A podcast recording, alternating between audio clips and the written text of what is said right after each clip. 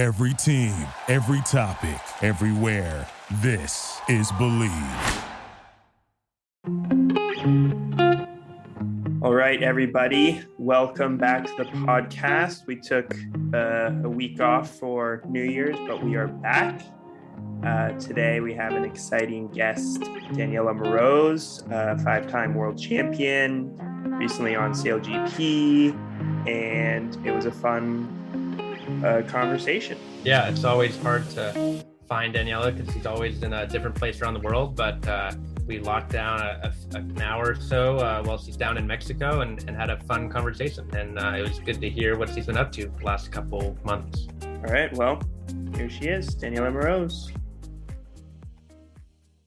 Well, thank you for joining us, Daniela. Welcome to the Salty Brother Podcast.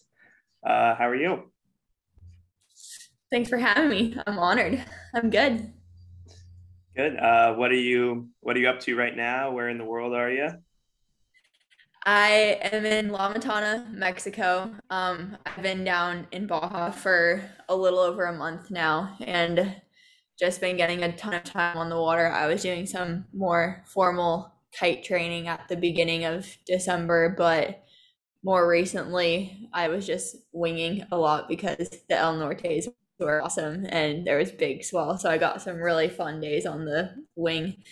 But yeah, now I was supposed to go home last week, but then and eventually go to Hawaii for school, but then classes got moved online for the first 2 weeks, so I was like, I'm gonna stay in Baja and kite bomb a little bit longer. So yeah. Nice. So last time I think I saw you were kind of on a little sabbatical or a little break from kiting. Are you kind of back on the campaign grind, or are you just there for fun? No, I'm definitely on the campaign grind now. Nice. I'm not technically completely full-time yet because I'm still in school, but if all goes well, I'm trying to graduate in May and I'll be done after that, which will be super, super nice. But yeah, that's the plan. Yeah, you're gonna finish before I do. Yeah. So, what kind of training were you doing down in Baja? Was there any formal U.S. sailing stuff, or just kind of whoever shows up? Because I know seems like there's usually a lot of international teams that show up, but maybe not this year. All right, for all you betting fans, Bet Online is back and better than ever. The new web interface for the rest of the NBA season and more props, odds, and lines than ever before. Bet Online remains your number one spot for the basketball and football action this season. Head to the new updated desktop or mobile website to sign up today and receive your 50% off welcome bonus on your first deposit. Just use our promo code BELIEVE50 to receive your bonus. Bet Online is the fastest and easiest way to bet all your favorite sports.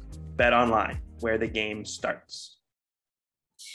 Yeah. Usually a lot of the Europeans show up in January, February more, and kind of a little bit before March going into the Pro Tour event that usually happens around that time of year. But I was, for the most part, just on my own, which was actually really good because I think that I found that I can be pretty productive on my own. And we didn't really have much U.S. sailing stuff going on, so I just found it really productive to be, able to go out every day, not have to be traveling a lot, and just get a good routine going. So yeah, it was super good. I think I got I got almost 50 hours in 3 weeks or something, or almost something.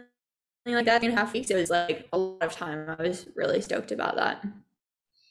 Yeah, it seems like La Ventana is the perfect place. And then you're gonna go back to school in Hawaii, and then what is do you just go back to the fun Hawaii party college life, or are you kiting every day, training back in Hawaii? How does that kind of location change your training program? Yeah, it's going to change a little bit because since I'm supposed to go back to in-person classes, that's going to take some time. And I'm actually going to try to focus a little bit more on wasp sailing and just sailing in general, and just getting some more time in foiling boats, hopefully, along with, playing with my surfboard and surfboard and stuff like that and go winging for fun. I was going to say playing with Dane because Dane is there too, and we're definitely going toe foiling sometimes. Yeah, but, I'm gonna take you away from all your training. We're just gonna go foil some big waves. Yeah, but honestly though, like I found that toe foiling is actually really good cross training in a way, because you're not reaching the same speed that you're going kiting, but you are forced to rely completely on your own balance and not rely on a kite that's pulling you. So I actually found, and like just trying to do turns on the waves and stuff. So I found like when I was doing it with Cole, when I was there in November, it was like pretty good practice actually, and really good just board control and foil practice. So yeah, I feel like we were talking to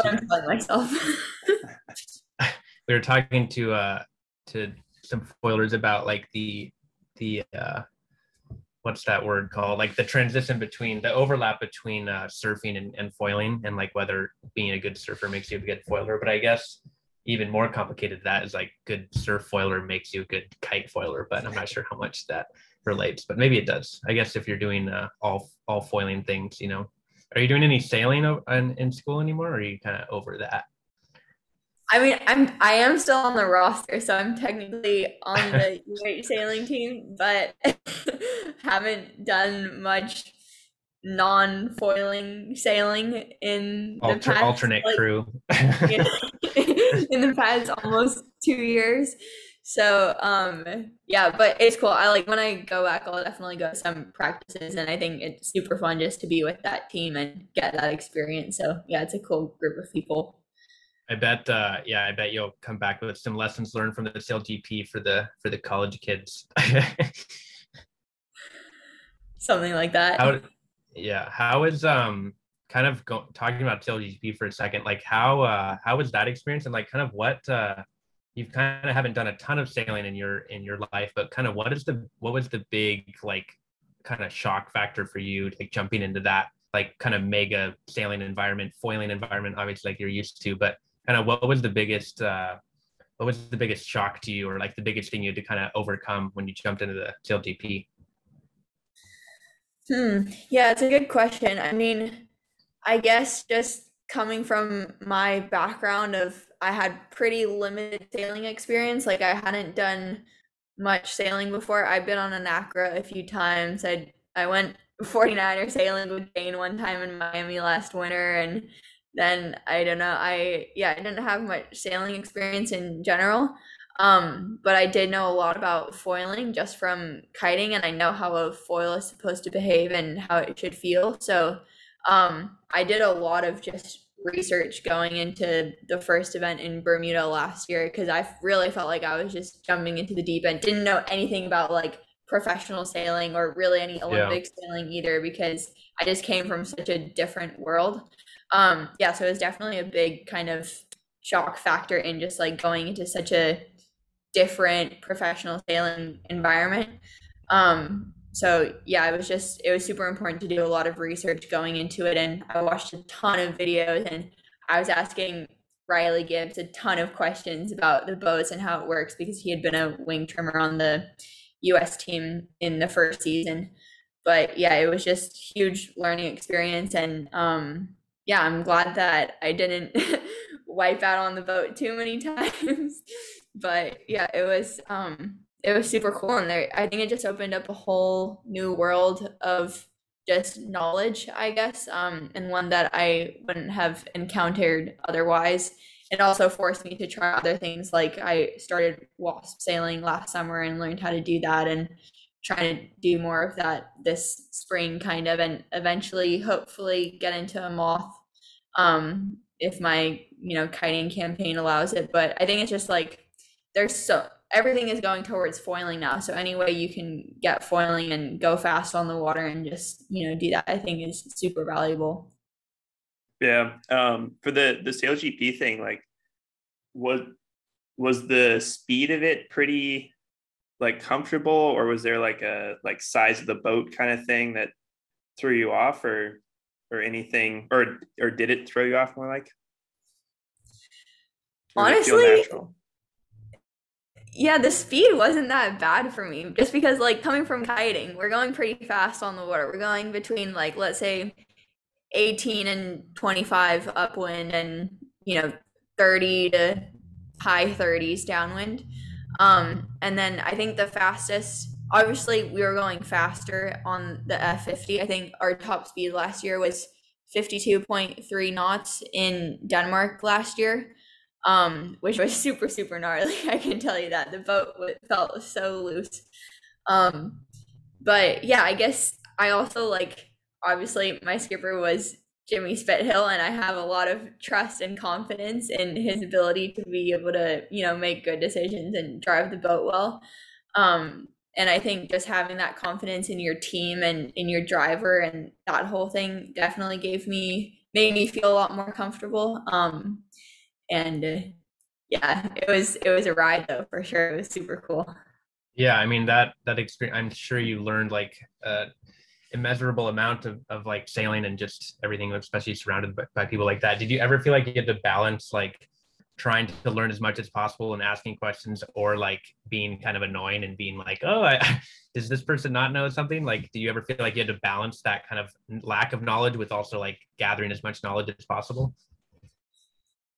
Yeah, I mean, in a sense, yes. I think because I think that there were times to ask questions and to be that annoying person, let's say, where you just ask a ton of questions and you're trying to figure everything out. But there's other times where you just observe and absorb as much as you can, and you're just a sponge and you're taking everything in. So it's definitely important to balance that. And I think a lot of times, like, my more, I don't know, insignificant questions or questions about things that aren't as a significant factor on the boat were to other people that maybe just had the capacity to answer it more than just the team. So, for example, like I'm really good friends with one of the girls on the tech team, Evelyn, and she's a kiter as well. So all of my boat related questions about how it works just went to her, because I knew she'd be able to explain it to me, and she's friends with me and wouldn't mind, you know, answering my 10 questions at the end of the day. Totally. And then more about the roles was obviously more towards the team and in debriefs and such. Yeah, and then when you were after you were done with the Sail GP stuff, did it make you were like, I'm kind of done with that, back to kiting, or did it kind of motivate you to do more sailing in the future, or kind of how did your sense of sailing or your want to sail more change from Sail GP? Yeah, I guess I think it just made me more excited to sail and just to learn more about foiling, especially. And like I said before, I think everything is foiling now. And if you can foil and you're competitive in foiling, then it opens up a lot of opportunities for you now, especially with, you know, all the Sail GP teams have to have female sailors on their teams, and America's Cup is gonna have an all-female league in a way, or an all-female regatta, which is really cool. So if you can, I think the future is foiling. So if you can get that experience, you're just in a really good place. And then I couldn't do the last few Sail GP events just because it conflicted with my kiting schedule. So my European and World Championships were at the same time as Saint Tropez and Cadiz, but the team is super supportive of what I'm trying to do with kiting and, you know, trying to qualify for the Olympics. And they understand that I'm trying to balance that as well. So they were just like stoked to follow my racing while I was following them racing in Saint Tropez and Cadiz. So it's like it's all a balance in the end, and whatever way you can get on the water and foil and learn, I think, and just have fun is the best. Yeah. So I think you jumped around a lot of topics, which I also want to ask about, like Olympics and World Championships and all that fun stuff. But to go back to like the slowest of all your foiling, like how's the WASP been learning to sail that, and like what's that kind of experience been? And like, the WASP was honestly very interesting. So I learned to sail the WASP at the end of June last summer. And it was, obviously it was super new for me. I had spent very, very little time single-handed steering a boat. So the whole tiller towards trouble thing was pretty new for me.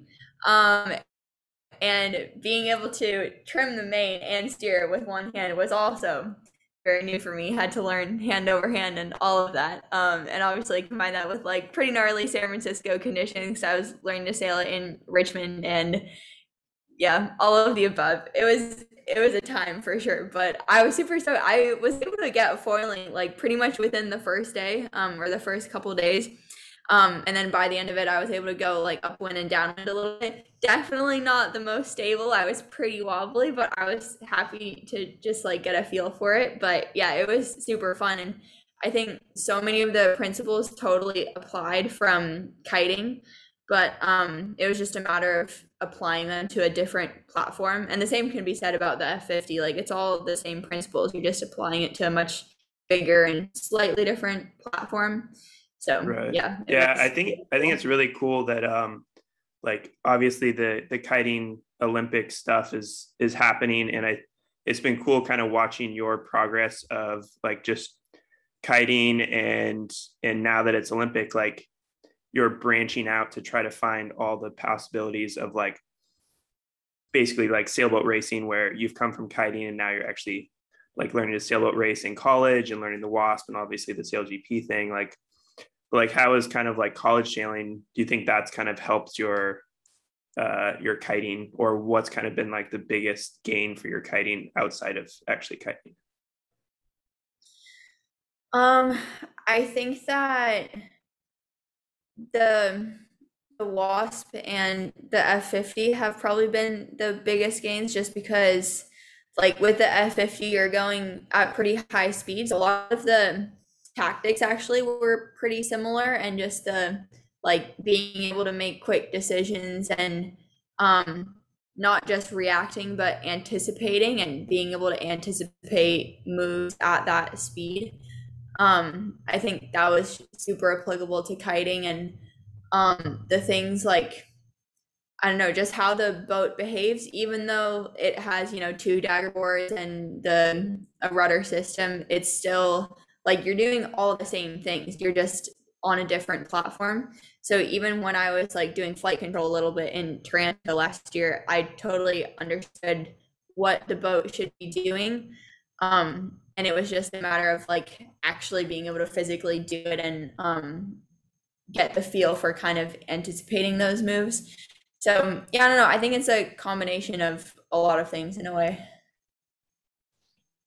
Yeah, I mean, I think to go off of what Dane said, I feel like you have kind of found the right balance between not diversifying too much and like being and not being a master at anything, and then like not overdoing one thing and just having no diversity. So I feel like you're kind of finding that range in the last couple of years with like, I'm still the best at this, but then I can diversify my skills and like bring things from different boats and foiling stuff. So that it's cool to see. To change, just to go back to a previous questions, a little off topic, but kind of when you're looking at the kind of like women in sports right now, and like looking at the transition that the Olympics and these events like Sail GP are making, I think the Olympics is trying to go like 50% male and female, right, for at least most of their classes. Like, do you think that do you feel like there's like more inclusion now than there used to be, and like how has that kind of transition like affected you, or if it has at all? Yeah, sense. Definitely. I think now is like the best time to be a woman in the world of sailing. There's so many more opportunities now, and there's just, yeah, it's really cool. 2024 is going to be the first games where the sport of sailing has equal participation from men and women, right. Which is a huge step forward. And then obviously Sail GP is happening, and they're building all female teams, and then the Women's America's Cup. Like, there's just so many more opportunities now, and you can definitely feel that you know, there's, yeah, you can feel that kind of excitement around it, I think. And I also feel like it's much more welcoming now. I feel like before, sailing was definitely a bit of a boys' club, and you can still see it a little bit now. but it's much more, just inclusive, I think. And like the guys on the Sail GP team were so inviting and welcoming and just like really keen to answer all my questions and wanted to get me up to speed. And I think that kind of culture just didn't exist before. So it's cool to be, right in that generation where that is happening now and that shift in the culture is happening. And to be in that, I feel very, very lucky to, be kind of nailing the timing on this, where I'm walking into essentially professional and Olympic sailing at 20 years old. And it's right at the time where all of these changes are happening. There's going to be so many more opportunities. So it's just super exciting times. Yeah, I feel like you're kind of being rewarded for getting into it almost before that. Like you were so early, and especially in the kiting world, that's like so dominated by males. And I feel like you kind of got into it early, and now you're kind of seeing the benefits. But it's definitely still a boys club. But it's cool to see it like diversifying, obviously. Everything, like I feel like all the sports are kind of going that direction too, so I'm glad sailing and kiting is following along. But to kind of bounce off that question, like what was your process of learning to kite like back in the day? Or when did you get into it, and what was the learning process like? All right, guys, sorry for the interruption. Say goodbye to dull gifts. Lightbox lab-grown diamonds are the brightest gift of the year. Using cutting-edge technology and innovative techniques, they've cracked the science of sparkle, creating the highest quality lab-grown diamonds you can find at a light price, but just are grown in a lab. Because of their process, they can create stones in blush pink and beautiful blue, as well as classic white. Lightbox diamonds are the gift they'll never want to take off. Price, so they won't have to. They really do make any outfit sparkle. Visit lightboxjewelry.com to add sparkle to your holiday shopping, or since it's not the holidays, any gift shopping in the future. That's lightboxjewelry.com. Never a dull moment. Yeah, so I learned to kite when I was 11, 12, in the early 2010s, I think, like 2012, 2013, kind of when I was learning to kite. And it was pretty cool. So I got into it because of my parents. My parents were both windsurfers, and then my dad switched to kiting. And I was super competitive and was doing a ton of different sports, and I loved the water. So growing up around windsurfing, I eventually wanted to just try kiting and see how it went, and I loved it. And I think that, like, one thing I hear about is a lot of stories of, like, girls being, not treated equally, or being not suppressed, but, like, frowned upon, especially just in extreme sports in general. And maybe kiting isn't, like, quite the most extreme sport, but in some ways it is. And I'm very fortunate that I never got any, like, bad attitude from anyone. And all the guys that, like, when I started racing in like 2014, I think, I was doing the St. Francis Yacht Club Thursday night series over the summer. And even when I started beating some of the guys, like, they were all super supportive, and they were excited to see me, doing as well as I was doing. And I was I think that they were just as excited as I was. And I think that the kiting community is quite different from a lot of other sports in that sense, because everybody is so much more supportive of each other. Like, you just don't see that in, like, surfing.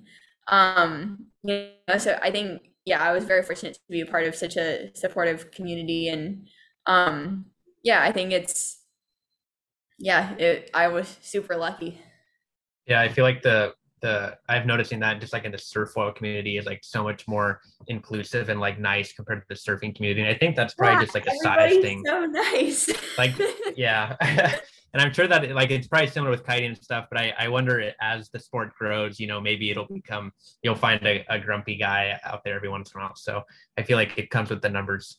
And I mean, like, you do still find those people. Like every now and then there is still that grumpy guy, but like you so rarely see it compared to like just people that are looking out for you. Like the other day I went out kiting for an evening session in La Matana and I dropped my kite because the wind died on the inside, and sure enough someone started paddling out on a SUP, and then someone came out on like a little boat and stuff, and like someone came to pick me up. So like it's just such a cool community and everybody just is looking out for each other, and you definitely don't see that in other sports. So it's yeah, for sure.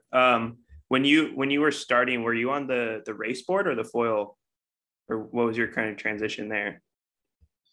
I learned to kite on a twin tip like most people do, and then when I started racing we were still racing on race boards.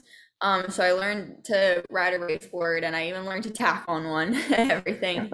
And then I think about a year after that was when everybody started racing on foils, or was at least like learning to ride foils. So I just kind of hopped on that trend and started foiling. And I think this is like 2015, end of 2014, beginning of 2015, I want to say. So still pretty early on, and yeah, it was, I loved going fast. Yeah, that's pretty much, starts from there, and then the, yeah, there's no end to it. So, let's, take away like all the foils and all the kiting, kind of what does Daniela do for fun outside of all that stuff? Or what is your, what's your next thing that you'd pick? Oh man. For all the Daniela fans out there. I like doing content. I mean, I wish I had more time for it, but I like, you know, doing Instagram and trying to do Instagram and YouTube and stuff. I think it's super fun, and I like being able to reach an audience that I wouldn't be able to otherwise, like without social media. And I really appreciate like the support that I do get on there, and it's cool for me to be able to like use my platform in a very positive way. So yeah, I really enjoy that, and I think like I'm never gonna be as popular, quote unquote, as like a full-time content creator, just because like it's impossible to be both a professional athlete and a full-time content creator. Like you can't do both. But I like to think that I can, you know, share a lot on the way, and I think people like seeing some of the behind the scenes stuff and following that. So, yeah. You're gonna become a TikTok influencer after you're done kiting. But like kind of on the content side, like you are very positive, and I feel like you are like it's easy to kind of tell where you are in the world based off of that. Like, kind of has that helped a lot with maybe say like sponsorship, or just kind of like meeting people maybe around the world, or what's been kind of the benefit of being active on social media? Yeah, I mean, I would say both of those things. And I think like obviously kiting is a bit of a niche sport, so that if you can make yourself relatable, and if you can make yourself seem more human in a way and just more normal, then I think it just makes you more approachable. And so yeah, I think like sponsors really do like that, and it's definitely helped me, you know, connect with different brands and stuff, and make those kind of partnerships, because yeah, people like social media is the essence of marketing nowadays. And people love seeing that, and like ambassador marketing and all that is just huge now. So if you can have that kind of presence on social media, I think it gives you a lot of opportunities, and just you're able to make more connections and stuff like that. So yeah, I think it's huge. Yeah, no, that's really cool. And I mean, being a couple time world champion doesn't help. It doesn't hurt as well.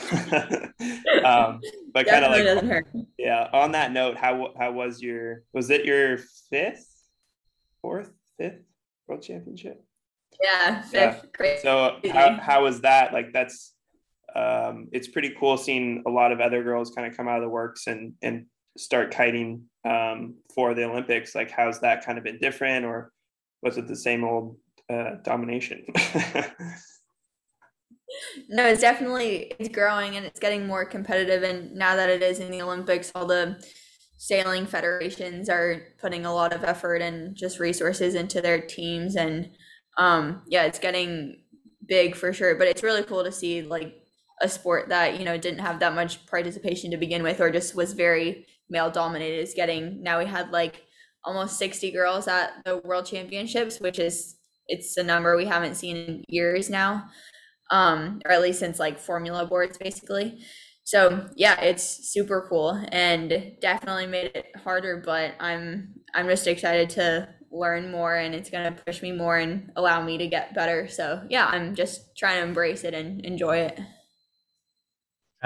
Did the fifth one feel like kind of the same, like it's kind of getting boring now, and is the first one like just the best, or is it kind of that more competitiveness making it more rewarding, I guess? No, I mean the more competitive it gets, the more more satisfying it is for sure. Nice. Yeah, it was definitely the hardest one, and we have a new format now. We have like a qualifying series, final series, and then a 4-boat medal race basically at the very end. So it puts, even if you're like winning the whole week, you don't necessarily win that last race, or you don't win the whole thing if you don't win that last race. Right. So yeah, we were talking to Connor about that a little bit. Sounds exciting. It's very exciting. It's down to the end. Cool. Yeah. It's high pressure. Yeah. Yeah. So how do you kind of like continue your training like towards the Olympics? Not give away any of your secrets, but like kind of what are you working on for this next little bit? Are you trying to kind of break it apart, or one bigger goal, or kind of what's your thought process now? My biggest thing is just to start working with a coach more regularly, honestly, because that was never something I had up until like last year. And even last year, we just maybe got 1 week of coaching every month or every 2 months. So if I can just get more regular coaching and have someone helping me analyze my kiting a little bit more, and my technique and my strategy, my race strategy and tactics and stuff like that, I think that's going to be a huge help and just totally change the game. And I mean, when you think about it, I've already done so much without coaching, and some people have been have had coaching the whole time that they've like since they started kiting. So if, you know, I can add that in now, I think it's just going to help me progress so much in the next couple of years, and it's going to be a big step forward for me. That's cool. Yeah, you're going to be just adding coaching and adding more skills. But one more question just for like the surf foil followers out there, like what are you riding now? Are you just winging, or is there any surf foiling down in Baja? I'm on the east coast of Baja right now, so I'm on the Sea of Cortez side, and there's not much like prone surf foiling here. I know there's some on the west coast, but I haven't done any surf foiling in Baja. But I'm riding a 35. I'm still like learning how to prone foil. I'm not very good. I'm improving. So I have a 4.6 by 18 or 19 35 liter Tarifa foil board. And I'm riding the F1 Phantom 940 right now, and I'm using it for prone surfing and for winging. And then sometimes when I wing, I use a Mike's Lab wing foil as well, which is super, super nice. I was just riding one for the last couple of weeks down here in Baja, and it was amazing. I actually got much better at pumping too. I was really proud of myself. Yeah, so I pumped, Dane probably will understand this, but I pumped all the way from North Beach to Exotic Height without using my wing, which is like, oh, that's a full good. Downwind. That's a full downwind there. Like, it was pretty good. I was really proud of myself. So yeah, we're getting better. Cool. Well, we'll have to get you into the downwinding out here on some good gear. But it was interesting. I was talking to Matt a while ago, and just being like, he was like, honestly, downwinding is 80% equipment. So we'll put that to the test. But if you're doing it on the F1 foil, I don't know if it's high aspect. So if you're doing it on that, then I'm in the sponsors now. Yeah. Yeah. You're not sponsored by F1, so. No. Yeah. Okay. Spoiler alert. Yeah. Cool. Yeah. Well, that was fun. We'll wrap it up there. Unless you have anything else you want to say or any shout outs or. Follow the life of Danielle on Instagram. Cool. All right. Thanks, Daniela. Thank you. See ya. Bye. Bye. Thank you for listening to Believe. You can show support to your host by subscribing to the show and giving us a 5-star rating on your preferred platform. Check us out at Believe.com and search for BLEAV on YouTube.